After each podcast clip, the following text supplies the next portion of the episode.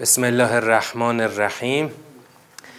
سلام عرض میکنم به شما عزیزان، انشالله که خوب و سلامت باشید و تسلیت عرض میکنم ایام فاطمیه رو. خداوند رو شاکریم که بهمون توفیق داده تا در این ساعت بخشی از کلامش رو بخونیم و بفهمیم و یقین داشته باشید که با برکت ترین ساعت عمر همین لحظاته.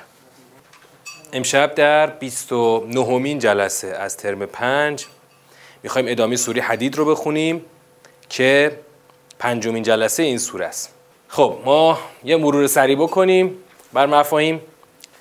سوره با تسبیح آغاز شد، با تسبیح و آیاتی که توجه ما رو به بی‌نیازی خدا و یگانگی خدا معطوف کرد. بعدش خداوند امر به ایمان و امر به انفاق کرد و توبیخ کرد که چرا ایمان نمیارید، چرا انفاق نمی کنید. بعد خدا گفت در اون فضای توبیخ گفت که خب فکر میکنید که مگه من میخوام که شما چی رو انفاق کنید؟ همه چی مال خداست، میراث آسمان ها و زمین مال خداست. یه چند صباحی در اختیار شما هست، از خدا از شما میخواد که از این اموالی که به امانت در اختیار شماست انفاق بکنید. اگر انفاق هم نکنید که همه چیز باز برای خدا باقی میمونه، چیزی برای شما نمیمونه که. و البته خدا دو رده این انفاق و قتال رو مطرح کرد اونجا، انفاق و قتال قبل الفتح و انفاق و قتال بعد الفتح، که اینا با هم همسطح نیستن. هر کس به خدا قرض الحسنه بده خدا براش مضاعف میکنه. در چه روزی؟ در روزی که نور مؤمنین و مؤمنات پرتو افشانی میکنه و تلعلع داره و به اونها بشارت، در همون روزی که به اونها بشارت بهشت داده میشه که همان رستگاری بزرگه.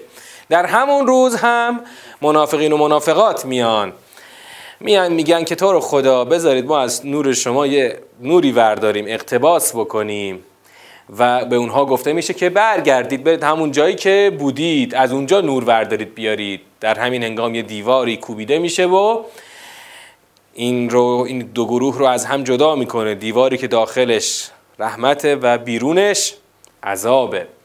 بعد یه در داره این دیواره، از اینا جمع میشن پشت در، میگن داد میزنن، میگن بابا مگه ما با هم نبودیم تو دنیا؟ علم نکن مکم، چرا با هم بودیم اما شما خودتون رو درگیر فتنه کردید و با این فتنه دچار تعویق شدید.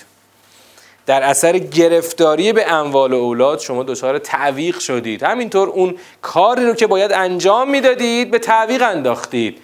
در اثر این تعویق دچار ریب یعنی شک شدید. بعدش هم که دیگه آرزوهای دراز شما رو فریب داد تا اینکه امر خدا رسید و شما توسط اون فریبنده فریفته شدید.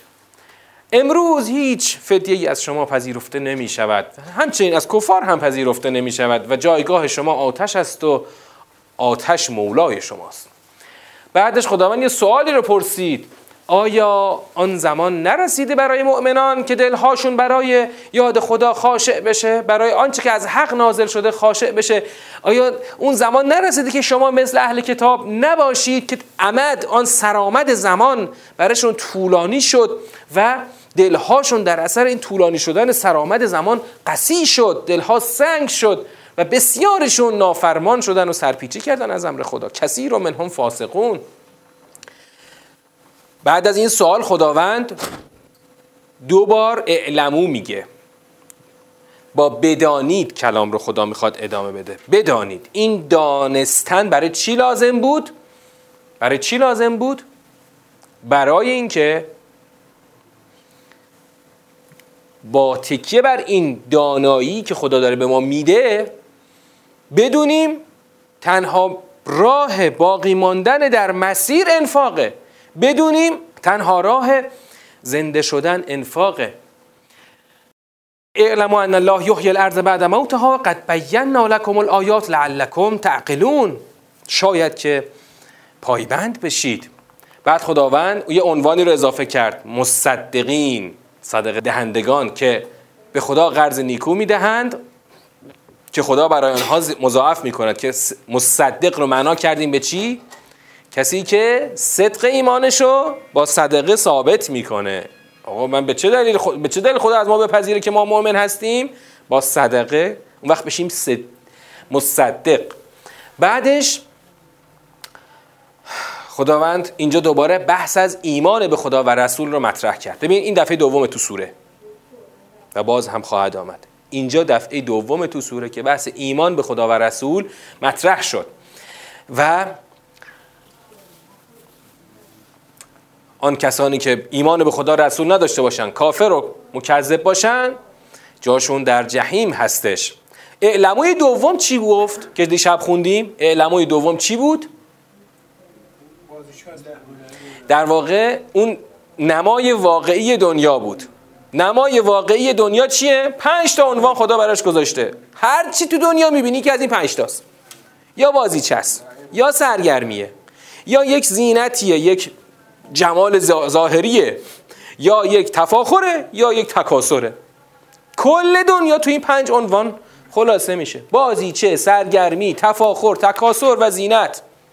این 5 تا همه ی حیات دنیا همین. آخه به چی دلتونو بستید؟ بعد اونجا خداوند یه تشبیه کرد.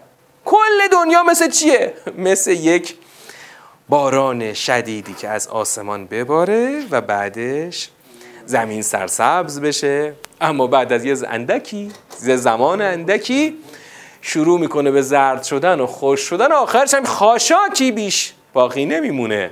یه خاشاکی که فقط به درد سوزوندن میخوره باقی میمونه ازش. و مل حیات الدنیا الا متاع الغرور. و این اموال دنیا جز کالای فریب، متاع الغرور یعنی کالای فریب، هیچ چیز دیگه نیست. من گاهی وقتا اون لذت بهار رو که مجسم میکنم میگم خدایا چقدر این بهار لذت بخشه.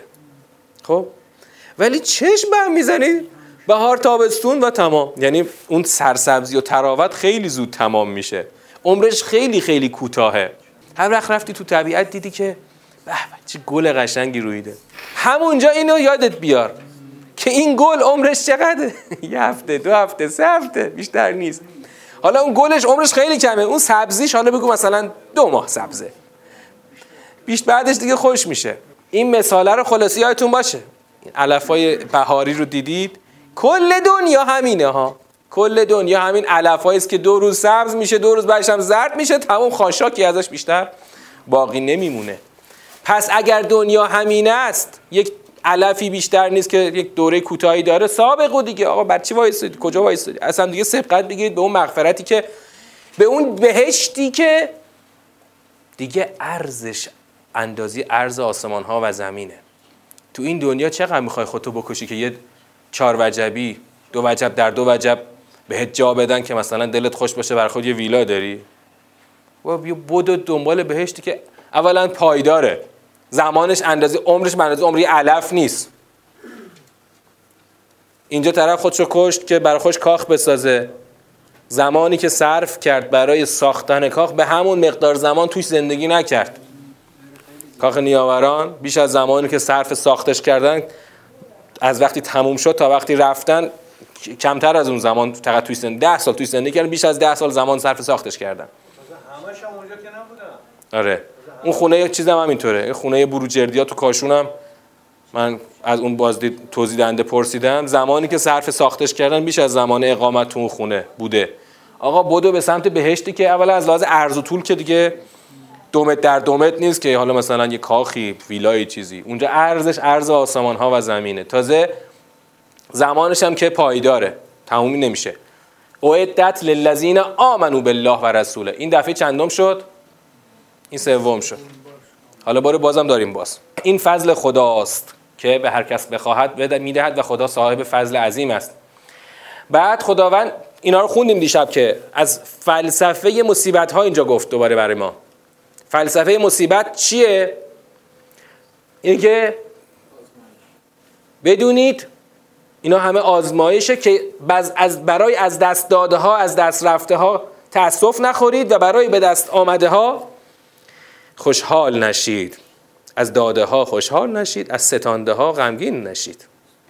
اینا همش برای اینه که شما به حقیقت این دنیا برسید و این میدان رو درست طی بکنید. اما آدم‌های خیال پرداز فخر فروش نمیتونن اینو بفهمن. چرا آدم‌ها دچار خیال پردازی و فخر فروشی میشن؟ چرا؟ به خاطر اینکه اهل دنیا. والله لا یحب کل مختال فخور. مختال فخور کیا بودن؟ همون کسانی که خودشون بخیلن، دیگران هم امر به بخل میکنن. الذین یبخلون و یأمرون الناس بالبخل، که بخل رو معنا کردیم به چی؟ تکاپو برای حفظ داشته ها. این میشه بخل. هر کس هم بخل بورزه خدا که نیاز نداره. من یتوله هو الغنی الحمید، او بی نیاز ستوده است. پس شمایید که باید از بخل دوری کنید. اینا رو خوندیم تا برسیم به این قله سوره. این سه سیاق، هنوز سیاق بندی نکردیم. تا اینجا رو که طی کردیم، این 24 آیه رو که طی کردیم، میرسیم به قله. اینجا قله سوره است. لقد ارسلنا رسولنا بالبینات، و تحقیق رسولان خود را به همراه دلایل روشن ارسال کردیم، و انزلنا معهم الکتاب و المیزان، و همراه ایشان کتاب و میزان نازل کردیم. برای چی؟ لیقوم الناس بالقسط، برای آنکه مردم به عدل قائم شوند. چی داره میگه خدا؟ خدا داره از فلسفه ارسال رسول صحبت میکنه. پرچی پیغمبر فرستادیم؟ ما که نیاز نداشتیم. اولش گفتیم ما نیاز نداریم. سبح لله، همه دارن تسبیح خدا رو میگن، خدا بی نیازه. پس پیغمبر فرستادیم برای چی؟ پس از باب نیاز خودمون که نبوده. پس از باب چیه؟ از باب اینه که شما مردم به یه نقطه‌ای برسید و یه کاری انجام بدید. به کدوم نقطه برسید؟ به کدوم کار بپردازید؟ به نقطه دانستن معیار و میزان الهی. ما بینات فرستادیم، رسولانمون رو با بینات فرستادیم، با دلایل روشن فرستادیم. بینات خدا برای چی میذاره به دست رسول؟ برای اینکه رسالتشون معلوم باشه دیگه. بینات، دلایل روشن، برای اینکه مردم باور کنن که این رسول به حقه. همراه رسول چی فرستادیم؟ کتاب و میزان فرستادیم. بینات مثلا مثل چی میشه؟ مثلا مثل عصای موسی میشه. اما کتاب و میزان چیزی غیر از بیناته. کتاب و میزان رو بعداً خدا میفرسته. خدا موسی رو فرستاد تا بره بنی اسرائیل رو از یوغ فرعون نجات بده. خب نجات داد. تازه بعدش از دریا رد شدن، گفت صبر کنید برم کتاب بیارم. کتاب برای چی باید بره کتاب بیاره؟ برای چی همون اول به بسم الله به موسی کتاب نداده؟ چرا فقط یه عصا دستش داده و گفته دست رو بر زیر بغل در بیار مثلا درخشان بشه؟ اول که میخواد خودشو معرفی کنه بیانات باید داشته باشه. حالا اینجا عنوانو بذار بیانات، دلایل روشن. ما مثلا بهش میگیم معجزات، اسمش الان بیاناته. بعد تازه این همه کار کردن، این همه زمان طی شده، از دریا عبور کردن و فرعون رو شکست دادن، تازه زمان رسیدن، نزول کتاب رسیده. پس یه چیزی رو همینجا اول بفهمیم. ممکنه نجات از فرعون کتاب نخواد. نجات از فرعون لزوما کتاب نمیخواد. چرا؟ چون یه رهبری لازمه. یه موسایی را بیفته جلو این ملت بدبخت بنی اسرائیل از دست فرعونیا نجات بده. این کتاب نمیخواد. یه رهبری اجتماعی میخواد. اما اون جایی که بخواد، تازه کار اینجا تا اینجاش کار سلبیه. برای کار ایجابی باید بره کتاب و میزان بیاره. صبر کنید برم کتاب بیارم. 40 روز ترکشون کرد که بر کتاب بیاره، که تو همون 40 روز رفتن گوساله سامری رو پرستیدن. ببین هر ساختنی اول با خراب کردن بعد ساختنه. میخوای بری خونه کلنگی رو خراب کنی، اول باید کلنگ بزنی خرابش کنی. خراب کردنش یه هفته‌ای انجام میشه. ساختنش چقدر طول میکشه؟ بودایی یه ساله بتونی بسازی. پس همیشه ساختن سخته و ساختن بدون کتاب ممکن نیست. شما میخوای یه خونه بساز، خراب کردن نقشه میخواد؟ نقشه نمیخواد که. اما میخوای خونه بسازی، چند تا نقشه میخواد، چند تا پلان میخواد. ساختن کتاب میخواد، فرمول میخواد، دانش میخواد. این تو کتاب و میزانه. بدون کتاب میزان میشه چیزی ساخت؟ نمیشه آقا، هیچی نمیشه ساخت. همینطوری فله‌ای بخوای بسازی چیز درستی در نمیاد، سرش با تهش درست در نمیاد، هیچ جاش به هیچ جاش نمیخونه. حالا چرا یه بار گفته کتاب، بعد یه بار گفته میزان؟ کتاب ول میزان. یادتونه سوره قبلی سوره رحمان میزان چی بود؟ میزان همون کتابه، اما از یک عنوان دیگر. میزان اونجا خدا برای چی فرستاد؟ ان لا تطغوا فی المیزان و اقیموا الوزن بالقسط ولا تخسروا المیزان. ما میزان رو چی معنا کردیم؟ میزان میشه معیار. میزان میشه معیار. میزان از کتاب خداست، همون کتاب خداست، اما از اون وجهی که معیارها رو مشخص میکنه، شاخصها رو مشخص میکنه. یعنی وجه درست هر چیز رو مشخص میکنه. انزلنا معهم الکتاب و المیزان، همه اینا رو فرستادیم تازه برای اینکه شما قیام کنید، شما مردم قیام کنید. لیقوم الناس بالقسط. خیلی جالبه، خیلی دقیقه، خیلی قشنگه. پیغمبر فرستادم، بیانات که اول دادم، کتاب و میزانم دادم تا شماها قیام کنید برای قسط، برای اقامه قسط. ما همیشه الان تصور و اولیه‌مون چیه؟ امام زمان بیاد خودش قیام کنه، عدالت رو برپا کنه. این آیه رو باید همه جا به جای این و این یکادایی که در دیوار پره، باید این آیه رو بزنیم در دیوار. البته آیه و این یکادام آیه خداست، اما ما و این یکادو میزنیم برای چی؟ یه وقت کسی چشممون نزنه، ما خیلی موجودات ارزشمندی هستیم، یه وقت چیزیمون مورد آسیب قرار نگیره. قرآن اونجا زدیم که مثلا خودمون آسیب نبینیم. اصلا کلا دین ما این شکلی شده، دین برای ماست. اما اینجا همه چی برعکس میشه، ما برای دین باید پاشیم. قرآن اینطوریه. قرآن میخواد تو بلندشی برای دین خدا قیام کنی. ما تصورمونه که خدا پیغمبر فرستاده تا زندگی ما سر و سامون بگیره. البته اگر تو قیام بکنی زندگیت هم سر و سامون میگیره، و اگر قیام نکنی از چیزی که خدا که کم نمیشه، خیلی راحت میرید در جرگه فاسقان قرار میگیری. لیقوم الناس بالقسط. خب تا اینجا فهمیدیم که فلسفه ارسال رسول اینه که مردم قیام کنن برای اقامه قسط. خب آقا کافیه تا اینجا؟ آیا کافیه؟ هنوز یه چیزی کمه. بعدش خدا میگه و انزلنا الحدید فیه بأس شدید و منافع للناس. ما آهن نازل کردیم که درش بأس شدید هست. ببین این همه فلزات رو خدا فرستاده، اینجا از یک فلز آهن خدا اسم میبره. از بعضی فلزات دیگه هم خدا اسم برده تو قرآن، مثل طلا و نقره و مس و اینا هم خدا اسم برده.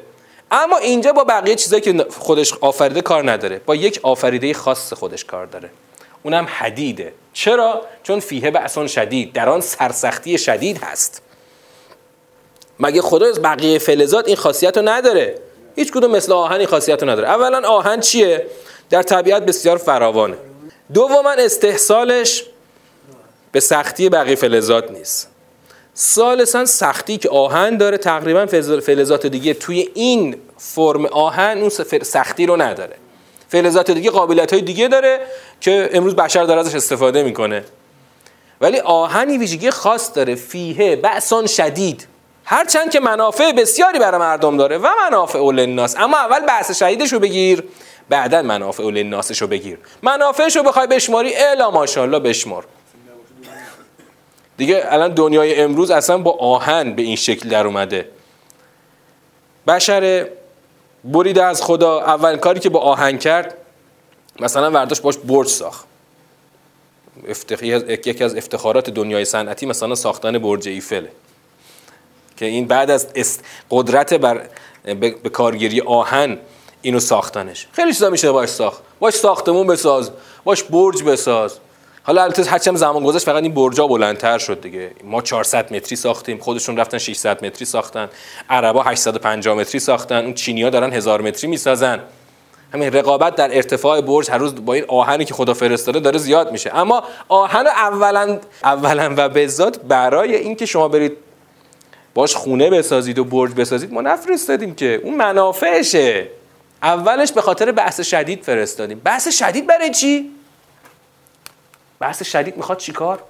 اونم درست بعد از اینکه وظیفه مردم در قیام برای قسط مطرح شده، یه دفعه خدا میگه من آهن فرستادم، با بحث شدید فرستادم، آهنی که بحث شدید داره فرستادم. برای چی؟ برای اینکه اجرای عدالت همینطوری نمیشه، شمشیر میخواد. باید شمشیر رو بلند کنی، فرود بیاری بر سر کسانی که در برابر قیام قسط میخوان مقاومت کنن. آیا خیلی ها مقاومت میکنن؟ قطعا خیلی ها مقاومت میکنن، خیلی ها. همه کسانی که با قسط منافعشون به خطر میفته مقاومت خواهند کرد. مقاومت چجوری میخوای بشکنی؟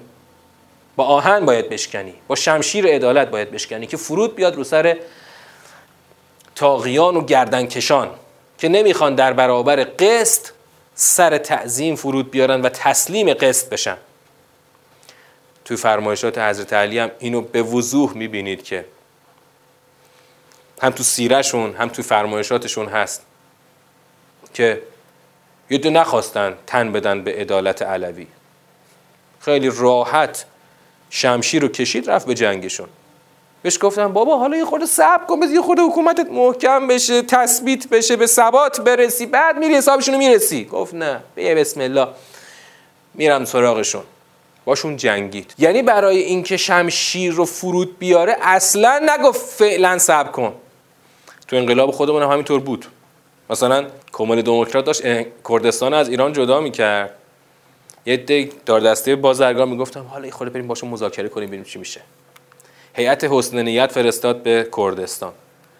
اما شهید چمنان که مرد خدا بود، مرد مبارزه بود، گفت هیئت حسن نیت کیلو چنده؟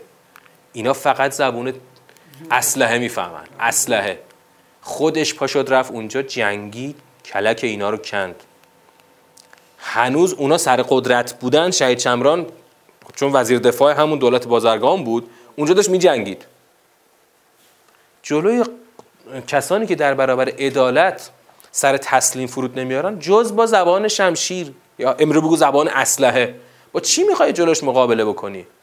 و اون کسی که برداشت نوشت امروز دیگه دنیای موشک ها نیست.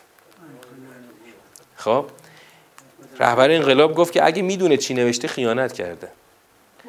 خب اصلا من ترجمه‌ام از اینه، اون خب مرحوم غریق که این جمله رو نوشت، خودش بالاخره تو قرآن کار کرده، تفسیر کار کرده. تو حتما این آیه رو خوندی، میدونی که خدا برای چی اصلا آهن فرستاده.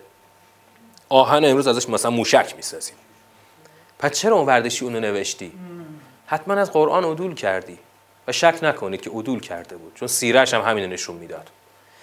این که آدم‌ها باید قیام کنن برای اقامه قسط با ابزار آهن، این یک تصریح کلام خداست. این تصریح رو با هیچی نمیشه ماسمالیش کرد. کی باید قیام کنه؟ این قیام چجوری باید اتفاق بیفته؟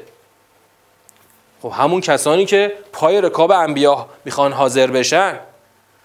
با اولش باید اون ابزار کتاب و میزان رو داشته باشی، بعد بری قیام کنی. یا قیام کنی با همون کتاب و میزان بری بر سر طاغیان و غارتگران، کسانی که سر تسلیم در برابر عدالت فرود نمیارن، با ابزار کتاب و میزان باید بری بالا سرشون بجنگی. نه اینکه فقط شمشیر رو برداری بری جلو بجنگی. اون وقت میشی مثل جمونگ رو مثال بزنم. جمونگ هم برای عدالت میخواست قیام کنه، خیلی عدالت خواه بود جمونگ، اما کتاب و میزان که نداشت. آخرش چی شد؟ پیروز شد. جمونگ آخرش پیروز شد، اما آخرش خودش تبدیل شد به یک شاه جدید. من این آخر جمونگ خیلی برام جالبه. جمونگ بالاخره مردم ایران دیدن، اما چرا برای مردم جمونگ جذابه؟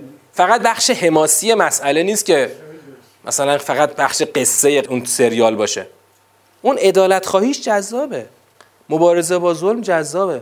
ولی وقتی کتاب و میزان نداشته باشی، قیام میکنی، میری مثلا به اسم عدالت یک جریانی را میندازی، اما آخرش خودش شد شاه. وقتی که به سلطنت رسید همون لباسهای شاهانه رو تنش کرد، همون لباسهایی رو تنش کرد که تن کسانی بود که قبل از اون باشون میجنگید، کتاب و میزان نداشته باشی، آخر به پیروزی هم برسی، خودت میشی شاه جدید. یه برو برگرد. حالا ما آیا در معرض این خطر هستیم یا نیستیم؟ شما کتاب و میزان الهی رو معیار قرار نده، خودت میشی شاه جدید. پهلوی رو برانداختی که خودت بشی شاه. خودت بری دوباره تو کاخ پهلوی زندگی کنی؟ گفتن زمانه عوض شده، باید ما نور تجمل بدیم.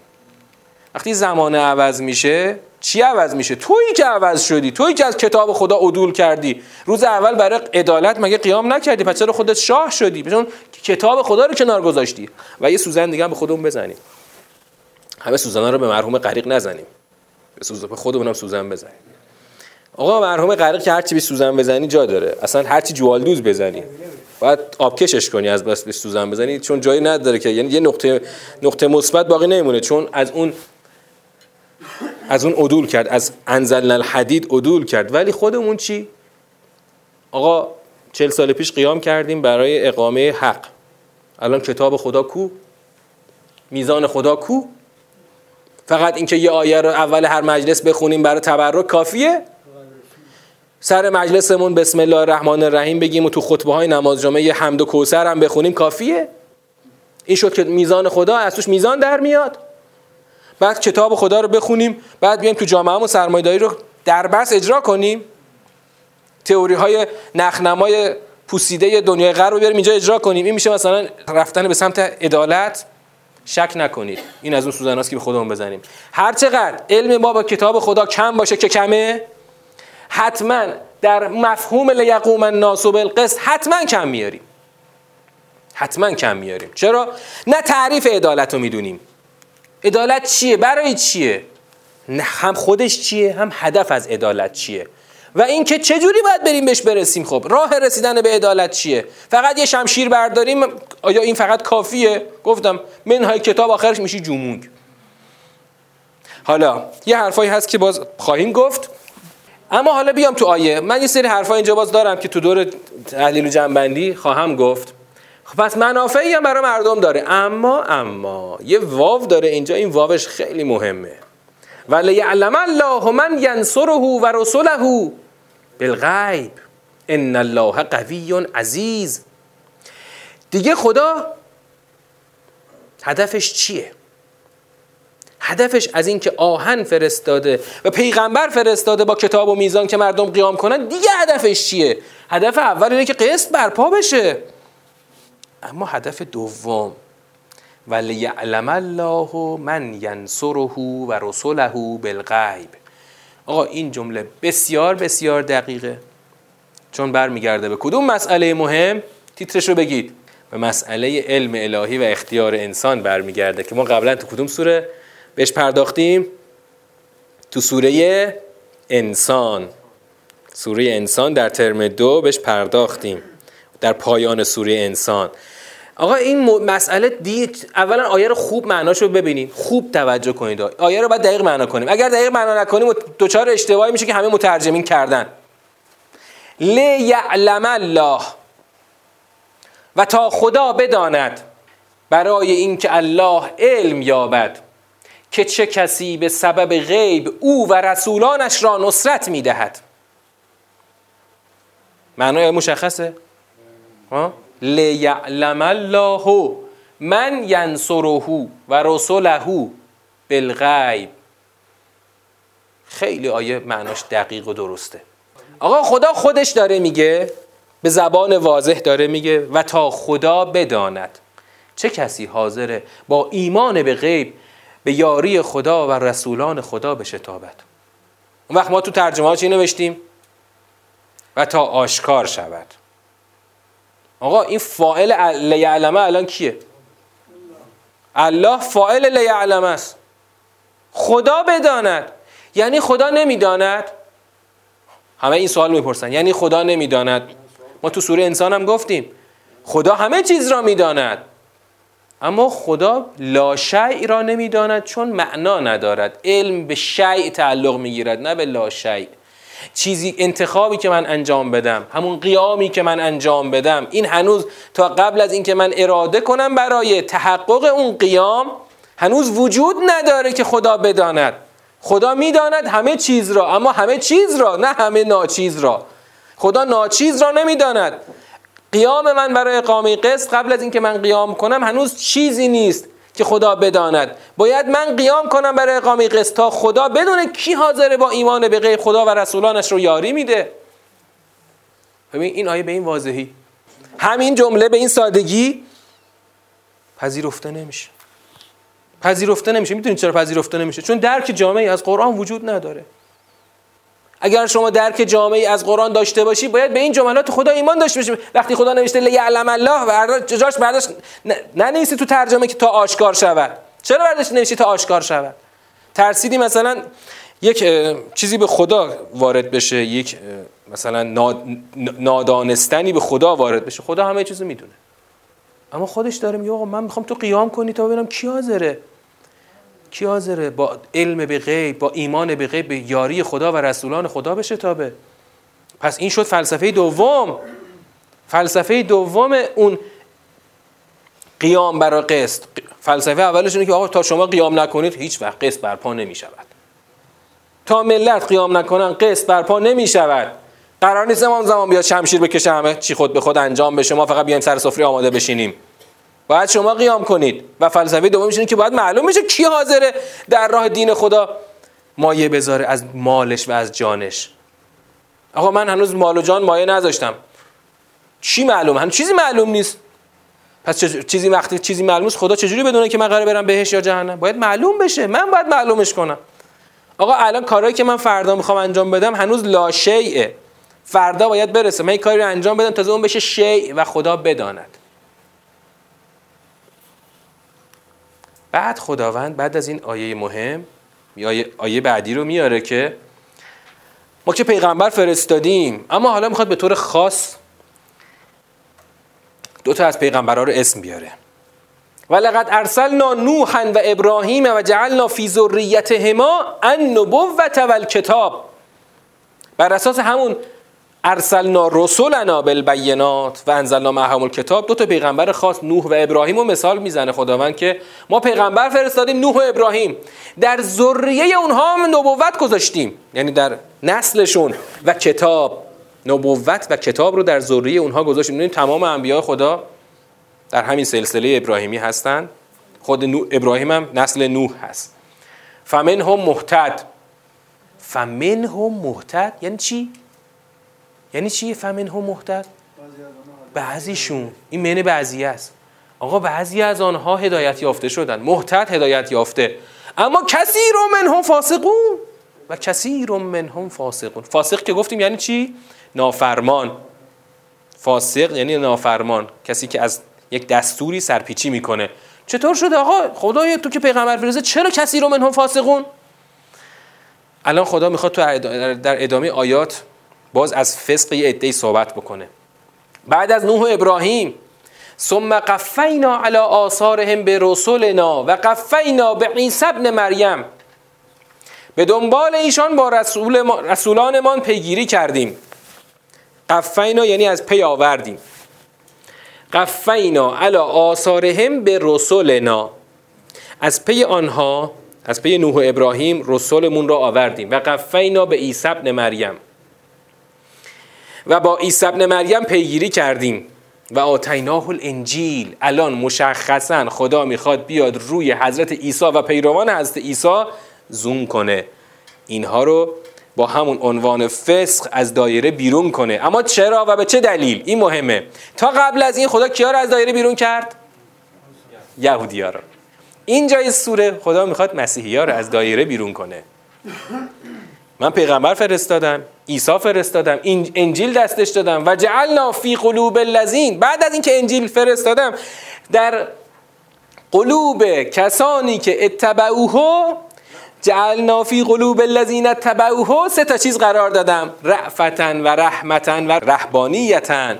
حالا بیایم ببینیم که خدا بعد از اینکه انجیل داده دست پیغمبر خودش تا بیاره چیکار کرده. خدا سه تا عامل رو در دل اینها گذاشته. اون سه تا عامل چیه؟ رأفت و رحمت و رهبانیت. رأفت میشه همون مهربانی و نرمخویی، بعد رحمت بخشش، و رهبانیت. رهبانیت یعنی چی؟ رهبانیت یعنی زهد، خدا در دل پیروان حضرت عیسی این ستا رو گذاشته که چی بشه؟ که چی بشه؟ این ستا رو گذاشته که چی بشه؟ که به اون قساوت قلبی که یهودیای بدبخت افتادن توش اینا نیافتن.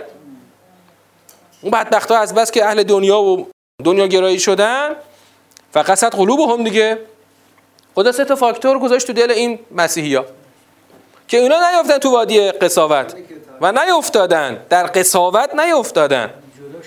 خب اما این بیچاره رفتن این کاری کردن، ابتدعوها. خدا سه تا عامل درست رو گذاشت تو دل اینا، اما هر سه تا رو توش بدعت گذاشتن.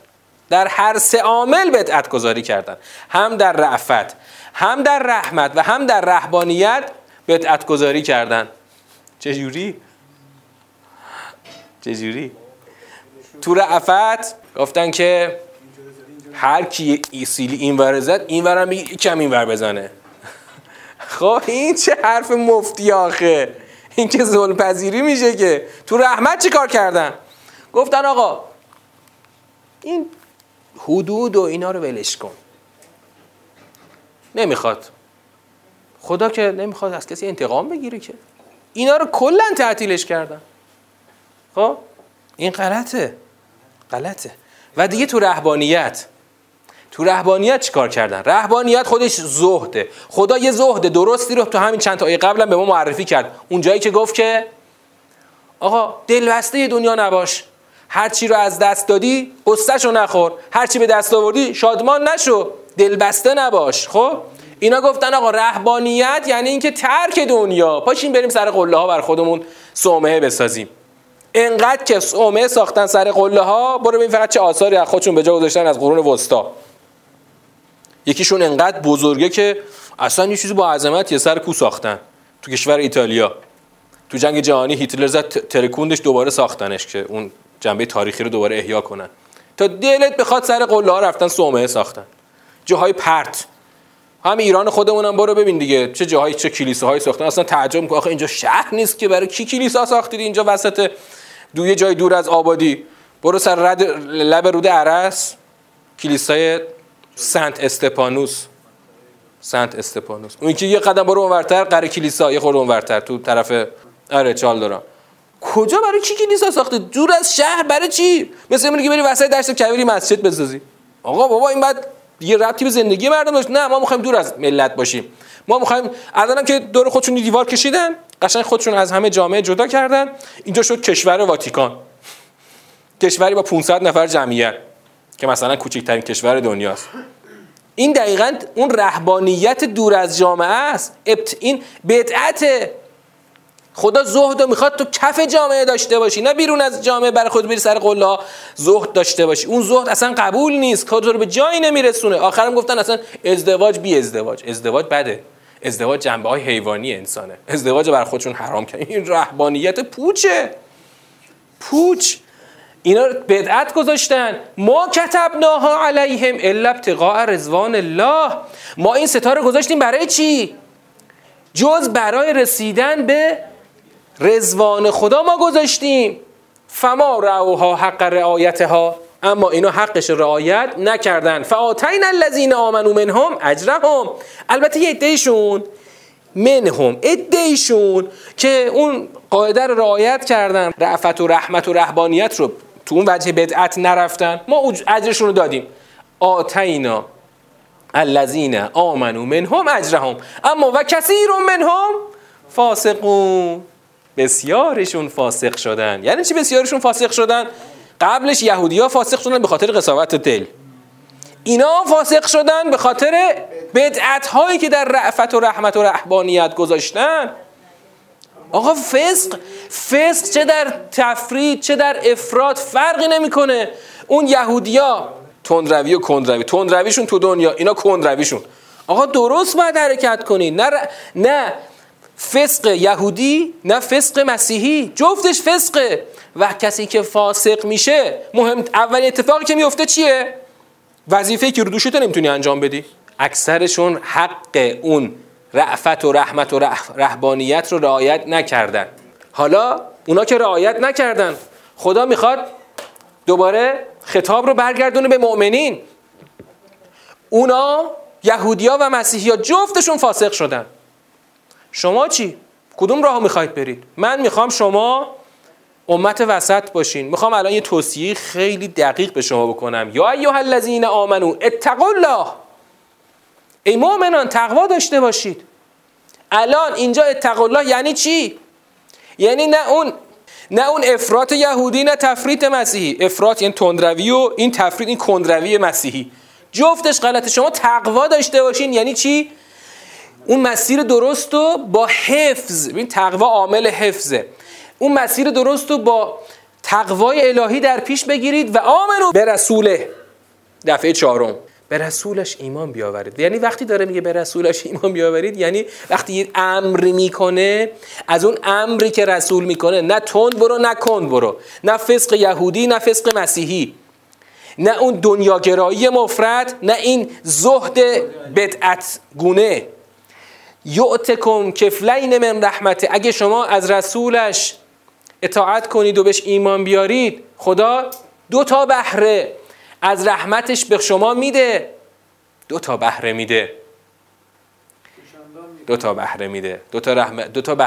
میده؟ چه جوریه؟ و یجعل لکم نورا تمشون به، و بعد از دو تا رحمت برای شما نوری قرار دهد که به آن حرکت میکنید. و یغفر لکم والله غفور و رحیم. و شما رو میامرزد که خدا غفور رحیم است. اون دو تا کفلین من رحمته چیه به نظرتون؟ غفور مغفرت کننده. غفور یعنی چی؟ بسیار پوشاننده. خب آمرزنده معنای دوم میشه. اصل معنا رو داشته باشیم همیشه. غفران یعنی پوشش. پوشش چی؟ ضعف‌ها، نقص‌ها، کاستی‌ها، اینا رو خدا میپوشونه. و رحیمی که در واقع رحمتی که خاص مؤمنان هست. خب حالا لعلا یعلم اهل الكتاب الا یقدرون علی شیء من فضل الله. خیلی جالبه، خیلی جالبه.